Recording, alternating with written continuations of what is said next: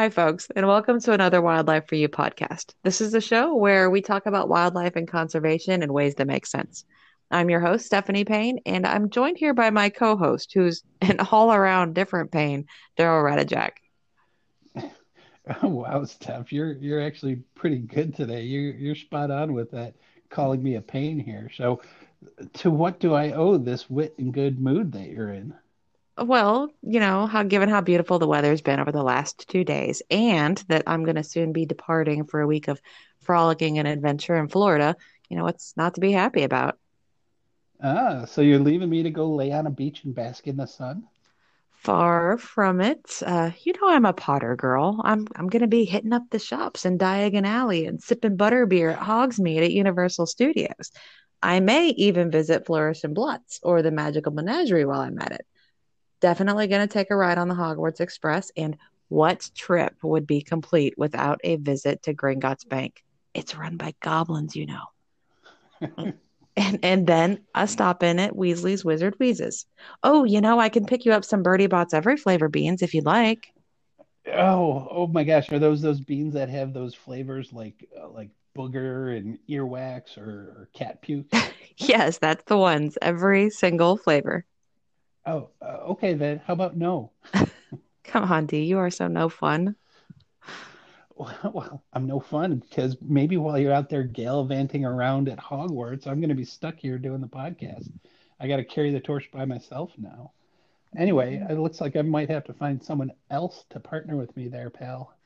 Oh, he'll be all right. And I'm sure my stand in won't be half as witty as me, which should actually make you look a whole lot better.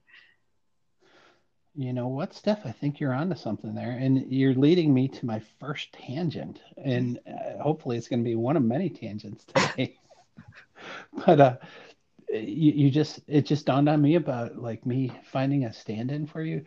But, but way back when, when you'd like go out and like you're you're actually trying to meet someone, uh, usually of the opposite sex, um, we would we would always go out with our one friend. I'm going to call him Rick just to protect the innocent. But uh, Rick was one of those one of those guys that's really obnoxious and just did some pretty pretty rude and and things that uh, would embarrass most people. And so we loved, or at least I loved, going out with Rick because whenever we'd go try to meet someone, he would be so obnoxious, they would gravitate towards me and try to get away from him. So Anyway, now that I told you about my college life, um, do me a favor. Sure, as long as it's not with Rick, he's all yours.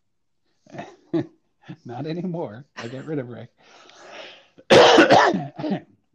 Just make sure you call me as soon as you get back from Florida to to see if you have a job here. Because if I find someone like Rick to fill in for you, I might not want you back because you usually steal the show here. You wouldn't. Um, might be dreaming of it tonight. Daryl. Stop laughing already. Seriously, Steph, do you do you really think I could re- replace you? you? When it comes to this podcast, though, you, you're like the yin to my yang, or or you're the tea to my crumpets, or or you you'll get this one. You're the macaroni to my cheese because I am full of cheese sometimes. Um, what's all right? One more. You, how about you're the peanut butter to my jelly? Oh, wait, wait, wait. I'd rather have chocolate. So you're the peanut butter to my chocolate. So trust me, that's a compliment. Are you done making me hungry yet? Yeah, I think so. Well, what do you say I go ahead and I introduce tonight's topic? That's probably a good idea because I'm getting myself deeper and deeper Yeah. away from topic. Okay, so tonight we're actually going to be talking about a pretty serious issue when it comes to the world of wildlife, especially as it pertains to deer. Tonight we're going to be talking about chronic wasting disease. Aha! Aha! I love it. This is not getting edited out. Anyway, mm. are you done making me hungry? But, but pause. I, I, I will edit it out.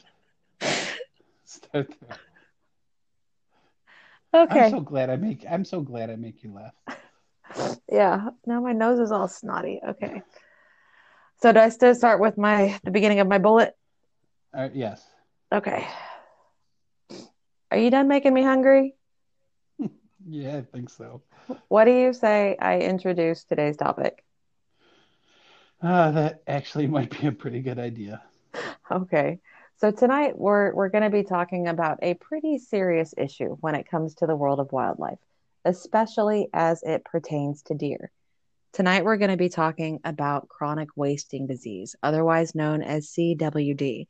So Daryl, since you are the expert when it comes to deer, um, and definitely on CWD, I figured I can throw a whole bunch of questions at you and you can kind of clarify those for our listeners. That sounds like a plan, Stan. Hey, that just reminded me. You could be you'd be like the Simon to my Garfunkel. Do, do you remember that song where you slip out the back, Jack? Make a new plan, Stan. Don't need to be coy, Roy. Just listen to me. Are you done yet? Hop out on the bus, Gus.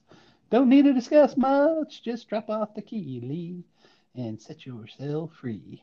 Oh, sweet All right, freedom. I'm done. Enough already for sure. Yeah, we need to stop singing songs from the 70s. Um, yeah. I must have got you laughing good because your nose is really pouring right now.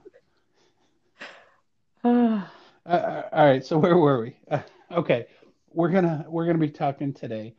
We need just so you know, folks, we needed some levity in this podcast because today's topic is actually pretty serious. We're gonna be talking about CWD, which is chronic wasting disease. Okay, well, um, you know, let's let's start with what the heck is chronic wasting disease or CWD?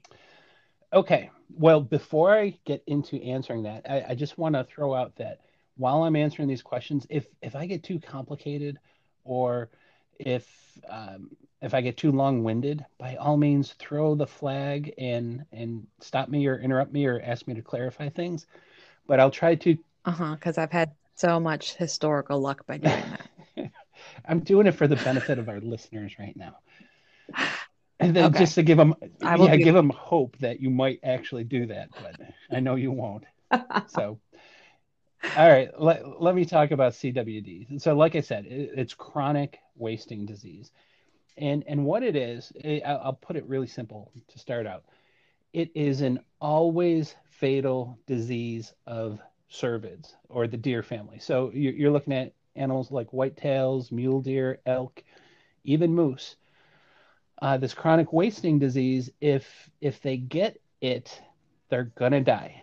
Um, and I, I will clarify that they they typically die of secondary symptoms, but once they come down with chronic wasting disease, it's more or less a brain disease that's going to cause their health to deteriorate, and generally they're going to die of secondary symptoms, or if they don't die of that, they will die of CWD. So it's it's an always fatal disease um, that's really going to do a, a, a hurting on the on the deer populations. Okay. You good? Yep, I'm good. All right. So, so since this is a science-based podcast, let's go ahead and go a little bit deeper into the biology of it. You know, I, you don't have to get overly technical, but let's put some meat on the bones of this and try to describe the physiology of what's going on. Okay, I will I will get complex, but uh, it'll be basically complex. so, all right, what what CWD is? Uh, have you ever heard of a, a family of diseases called TSEs? Transmissible spongiform encephalopathy. Yes, very, right? very good. Um, it's a mouthful. And what what it is, it's a family of diseases that uh, affect different animals. And literally, it's it's a way, it's a disease that more or less attacks the brain over time. And so, if you look at some of the the other TSEs out there, those transmissible sponge, spongiform encephalopathies.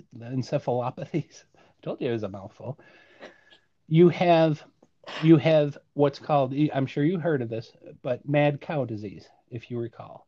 Uh, mad cow disease, uh, unfortunately, it killed a number of people because it jumped out of cows and started infecting people that were eating some of the contaminated meat. And just so you know, that was uh, is what's called a BSE, a bovine uh, spongiform encephalopathy. And, and so, very similar disease. Another one that many people haven't heard of, but it's actually the the BSE that that is kind of found within the human realm. It's the Creutzfeldt-Jakob disease. Uh, very, very rare, but it's very deadly. It's very, it's an awful, awful disease. And so it's it's in this family of TSEs. And so the way this disease works is the disease, the contagion, the, the thing that causes the disease is a prion. P R I O N. Some people say prion, but I always say prion.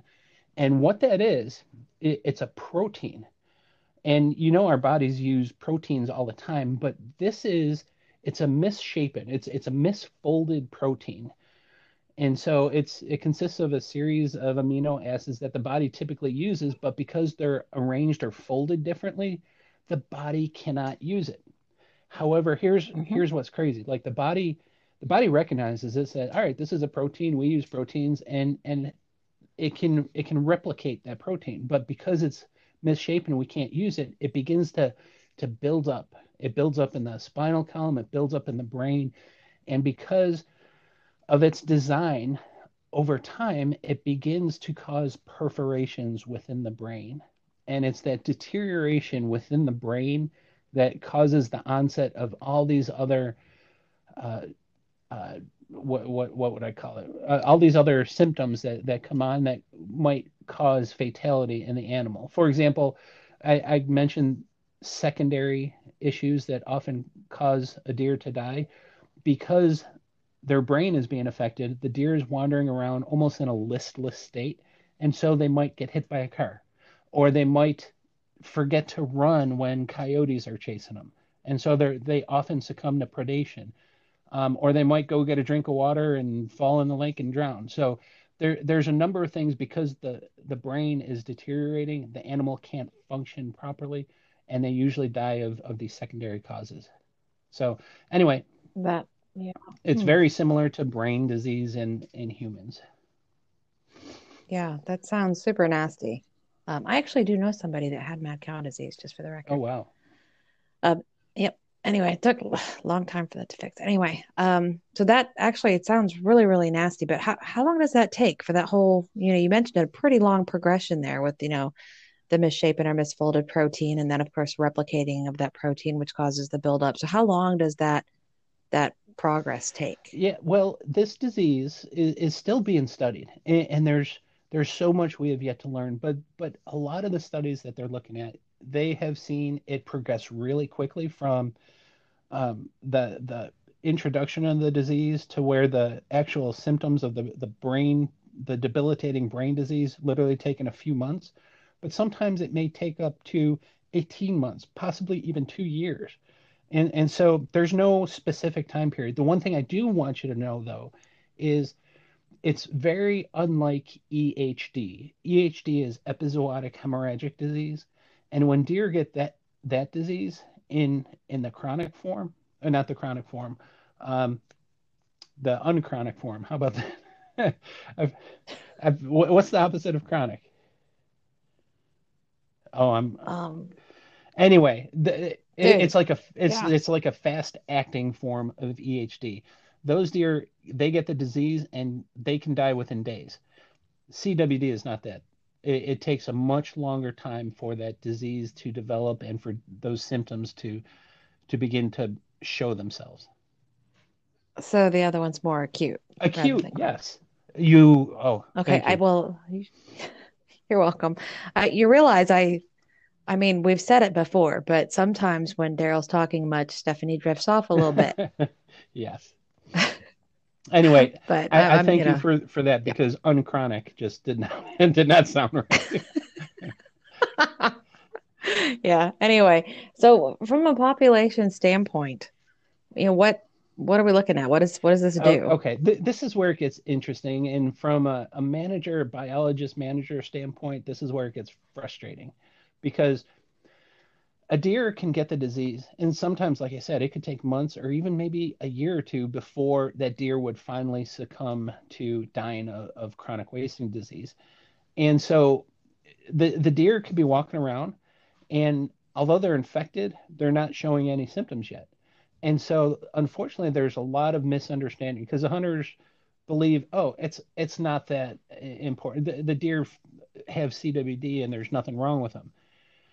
Well, that could be the case because it does take a little while for for that disease to progress. But literally, what it does, think of it this way: the more that disease gets prevalent or, or, the when that prevalence rate increases within a population. So initially, if you only have one or two percent of the deer getting it, and that increases over time, and and it becomes so that the majority of deer or a good portion of the deer start developing that disease. If it's going to take two years at most to to kill that deer, what it's going to do, it's going to decrease the overall life expectancy of a deer. So a wild deer may live to be four, or five, sometimes six years old, uh, typically in a in a hunted situation.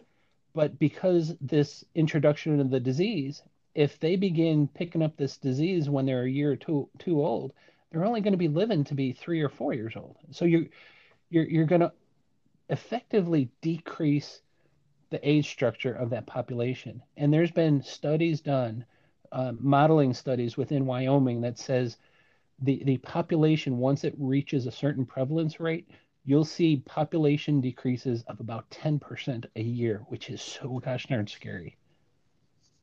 Mm. That is pretty scary, actually. Yep. Okay, so let me let me get back to something that you said earlier. You know, you did you said it was a protein, so instead of a, a virus or a bacteria. So that that means it's not really and i'm going to air quotes but it's not really alive you know bacteria is alive a, a virus is a, it minimum can replicate using the host cells um, so it's not really live though as, as opposed to also being dead so it's a chain of amino acids you said so it's it's not a virus that we can vaccinate against or something like right. that. But you know how is it how's it passed you know in? And what does it mean that it's not a virus? Well that is the big big problem with cwd because there's there's literally no way to kill it off because it's not alive. And so because it's this protein it's this chain of amino acids it can that that protein can survive in the soil like even after an animal dies and decomposes Th- those prions remember they're they're prions they're called prions those prions that are the, the CWD prions can remain active in the soil and literally potentially infect other deer years after that original deer died. And there's actually been studies that kind of looked at the the length that those prions can survive and, and, it's still going they're still finding like seven years ten years i don't know if it's gone out to ten but they know at least seven years afterwards those prions are still remaining active. And here's the scary thing if those prions are in the soil, they've even found where plants growing in that soil can take up those proteins, and those, those proteins would then be in the plants where that, that soil was. So we're, we're we're literally learning so much about this disease, and unfortunately, it's it's truly scary in some situations. Yeah, definitely. So any idea you know you've kind of scared me a bit so any idea where where this this prion came from you know i don't ever remember hearing about chronic wasting disease or cwd or anything like that when i was a little girl well when you were a little girl you have to understand that news traveled much much slower in the early 1900s you are such a jerk i know but all right in all actuality I, I thought that was so good too. Um, in in all actuality, the, the, there's there's literally never going to be an answer to where this disease came from. What I can tell you though is it was first described in a, in a lab. It, was a wildlife lab in Colorado in the late 1960s.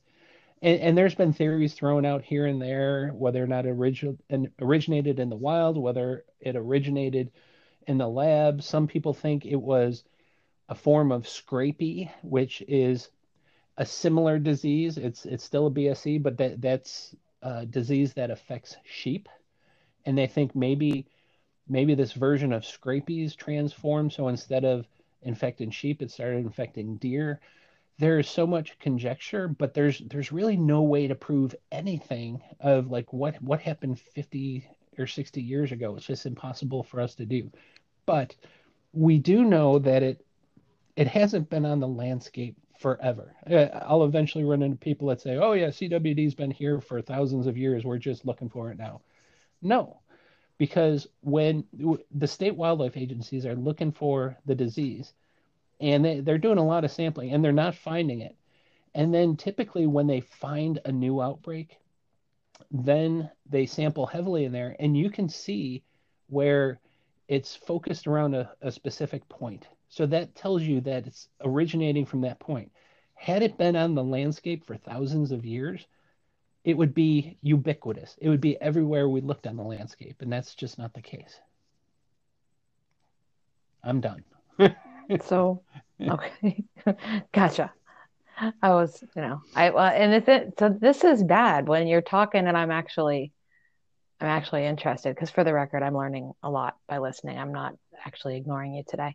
Um, anyway, but no wonder I, I didn't hear about it because you know, if this was out west, you know, Colorado is it's actually pretty far away, and you said you can, you know, we can kind of narrow that focus and that focal lens down. So then the, that begs the question how in the heck did it get here in my home state of tennessee? You know can a can a not exactly live you know virus or something like that this is just a, a, a prion a disease that's on the landscape can it really travel that fast? Well believe it or not it's it's sad but it's amazing how fast a disease can travel um, especially when it's traveling on the back of a pickup truck literally like 70 miles an hour. And, and what I mean, what no, what I mean by that is, is naturally these diseases are, are, spread from deer to deer, and so it, it could travel across the landscape. But when it's a natural disease like that, it usually travels slow. But if you load or someone loads an infected deer on a truck, whether or not it's alive or a dead deer, because remember it's a protein that's the contagion contagious agent here. You you load that deer on the back of a truck and you you haul it across the country it just now traveled a thousand miles in well 500 miles in a day. So um, that's that's how a lot of a lot of these outbreaks have started popping up on the east coast it's almost always attributed to traveling on the back of a truck somewhere Okay, so sorry, I'm kind of jotting myself some questions I still want to ask as you're talking because I don't want to be rude, but I want to remember them for for later too. So, let me ask you one thing first. So the contagions, it's is essentially then it's direct contact with the the prion. So it's not sneezing, coughing, poo. Oh. What's how is it actually transmitted from from animal to animal? No, no, it it, it is that because that, that's a really good question because one, one of the things that I should say is as as the disease progresses within a deer and they become more and more deteriorated deteriorated condition, they start shedding the disease. They start shedding the prions, whether it's saliva, uh, mucous membranes, blood, um, even in the urine. There, there's there's been studies that show that those prions are even shed in the urine. So it becomes this. Uh, it's like a zombie you don't want to touch because it's it's a walking dead creature that can infect you and, and so typically when they're doing that though it, it takes that deer to deer contact and i could grab my soapbox right now and talk about feeding deer and why it's bad this is this is one of the reasons cwd is one of the reasons why states shut down feeding wildlife because a lot of a lot of states have it where um, it's legal. But when CWD pops up, they ban feeding any type of deer because um, it, it just creates a, a hotbed source of activity. You have you have all the deer feeding in one spot, and if you have one CWD infected deer, you're soon to have a whole bunch of CWD infected deer. When we say feeding the deer, are we talking whole food plots and salt blocks and the no, whole gamut? No, well, we're just like I no, that, that that's a, another great question uh, because people argue, oh, deer are social animals. They'll they'll always they'll lick each other and do all that, and you can't stop that. that that's true. But typically, when you see deer socializing and licking each other, it's a mom and her offspring. And and in the rut, they might socialize when they come together, but for the most part, they don't have too much contact with each other. But if you have a feeding area, like a feeding trough, or or pouring corn or anything on the ground, those deer are going to be sticking their head in the exact same spot that a hundred other deer are sticking their head. And, and, you have a sick deer that's salivating and shedding these prions, and it infects that pile of corn. That is so so much worse than than those deer say they are feeding naturally or even in a food plot. They'll be spread out all over, so it's rare that you get deer feeding in the exact same spot. But with a situation where you're pouring food on the ground, you're creating that reservoir for disease spread. Gotcha. Okay, well, give us give us some hope. Are there any breakthroughs or any talks of cures or treatments? Nope. um, and I I don't mean to joke, but it's this is the worst part. It, literally, what we're finding. It's it's pretty bleak. here's here's one of the things when it comes. That's the encouragement that I'm looking for. Pretty big. Um, when it comes to dealing with disease in wildlife, even if there was a cure, how do you administer it? and so, unfortunately, a lot of disease work that is done in animals is for obviously pets and for livestock because that's a captive situation where you can administer medications or whatever. In a wild situation, you can't do that. Uh, the other thing is, like I said, th- this isn't a virus or a bacteria where you can develop some kind of uh, vaccination for it. Now, I will tell you, having said that, there was a gentleman, uh, Frank O. Bastian. He, he's a, uh, I think, a neurologist or epidemia. He was an ologist of some sort who has been studying these BSE type of diseases. And he he did a study where he more or less was saying that CWD was caused by this uh, spiroplasma bacteria. And if that's the case, if it was a bacteria, then there is hope that you can develop a vaccine. The problem is nobody's been able to replicate his studies. And, and so everyone has been focusing on this prion stuff, and it'd be great. Trust me, I love it if it was a bacteria because that would give us hope.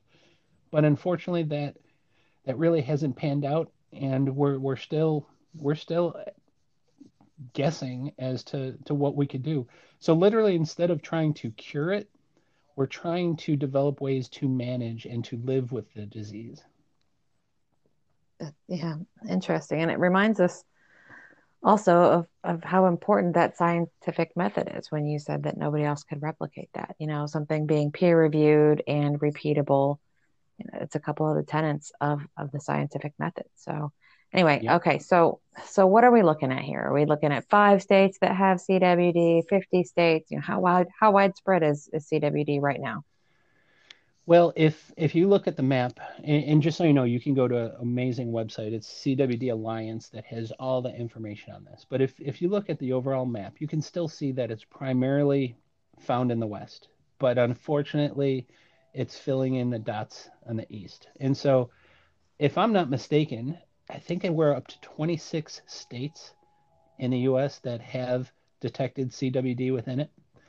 And so you know as well as I, Tennessee detected it a few years ago, and it's unfortunate because you see how fast it's spreading in that western half of Tennessee. But it's it's definitely on the move, and th- that's part of our management strategy is how do we slow down the spread, and, and so um, it, it's it's something that we know what we have to do, but the problem is the folks that we are asking to to help us out are still a little skeptic skeptical about this whole thing. So um, sadly, it's only a matter of time. Gotcha. So since you have thoroughly depressed us with that uh, that prognosis, sir, what's What's our hope here? That's that's a really good question, and, and I don't want to paint uh, a picture like all is lost, n- nothing good is going to come of this, um, because here's the thing: Mother Nature finds a way, and, and my personal thought is before man finds something to right the ship with this, I think Mother Nature will find a way. Uh, literally, that's that's pretty much how evolution works. There, there's going to be hopefully there's going to be some some deer out there that are, are more or less CWD resistant. And believe it or not, there's there's actually some research showing that certain certain genes that deer carry make them less susceptible, not totally um, uh, immune to it, but it makes them less susceptible. So if those deer are the ones that are surviving over time, Mother Nature is going to cure this before man will cure this. Yeah, hold on a second. Okay, sorry, I had to jot a question down because I'm, I'm full of them right now, but I'm trying to keep them in some sort of order.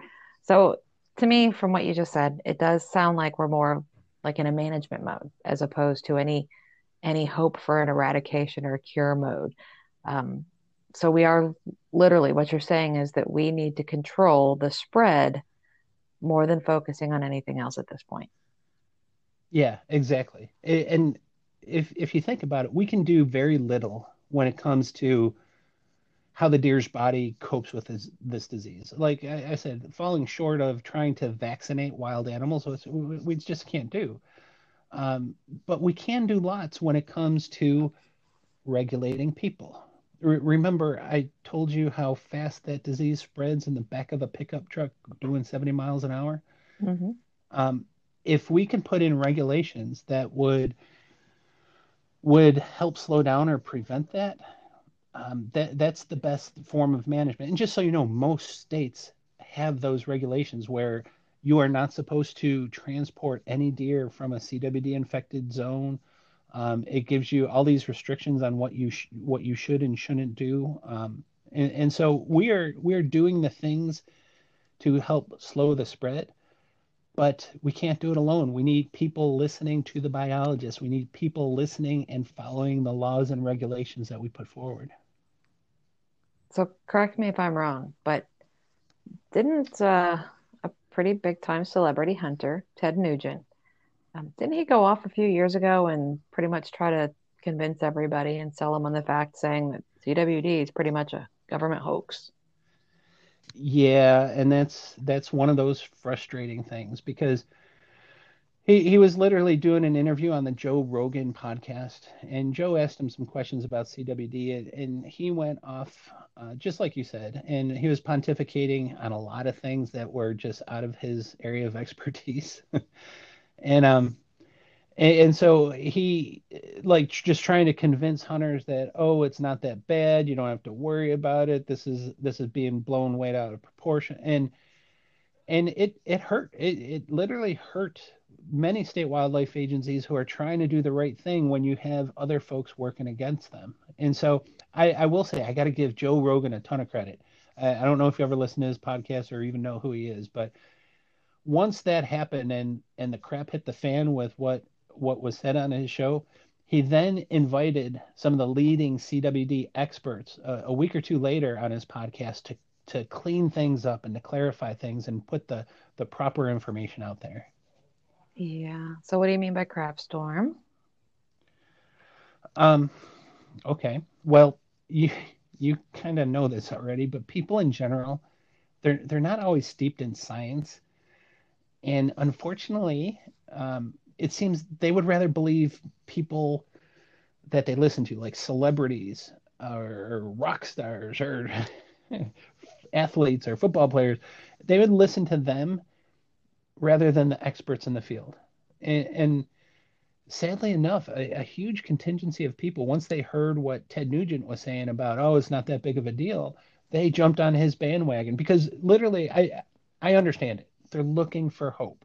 They're trying to to find the silver lining in this, which we're trying to find it too, but don't grasp and don't make up things to create a false silver lining.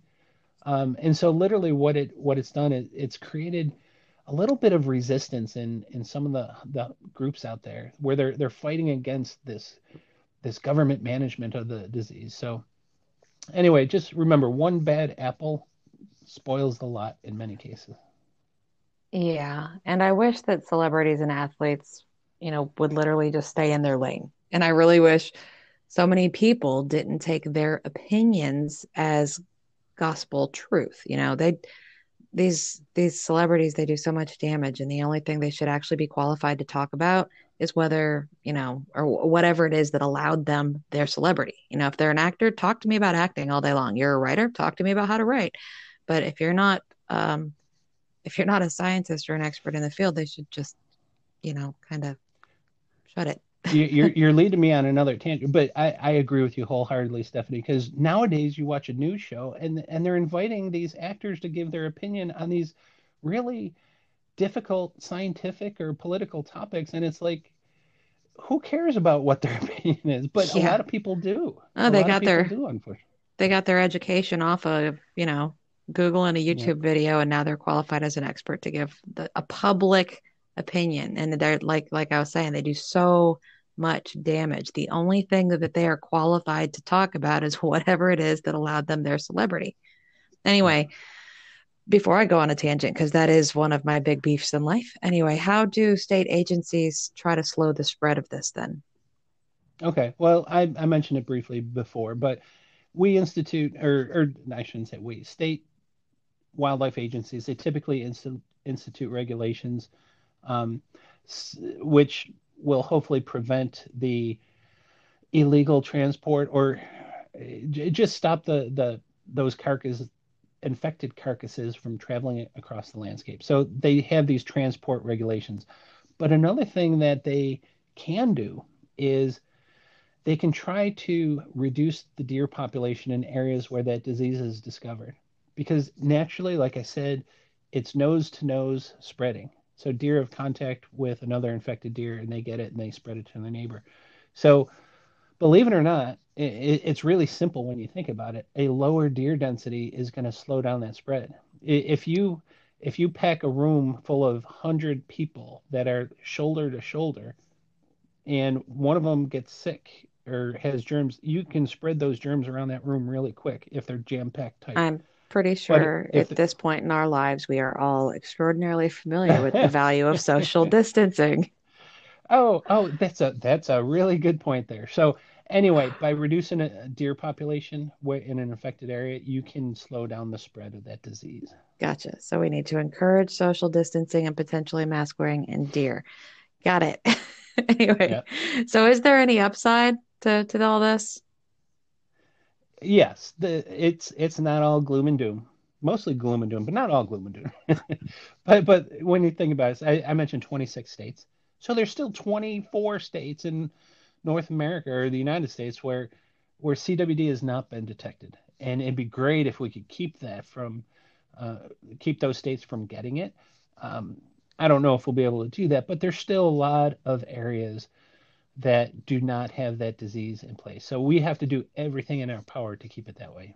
Okay. Well, you know, wait a minute, because I do have I do have one question that we haven't really touched on. Like we skirted kind of around it in a, a very, you know, two-step kind of fashion. Is CWD, you, you mentioned, you know, mad cow disease, obviously, with the the BSE. So is this something that we need to yeah sorry uh, reading at the same time is this so CWD is it something that we need to worry about with humans? Is it is it possible that this could jump even though it's it's not a, a virus or a bacteria? Okay, awesome, awesome question. This is probably one of the most asked questions. As of right now, it has never been known to cross the species barrier to jump from a deer to a human and that that's as far as we, we don't think it can and there's been lots and lots of studies that are looking at whether or not that's a potential. They're they're doing cwd testing in in primates just to see of that possibility. And right now it's it's not looking like it it would but they thought the same thing with mad cow disease.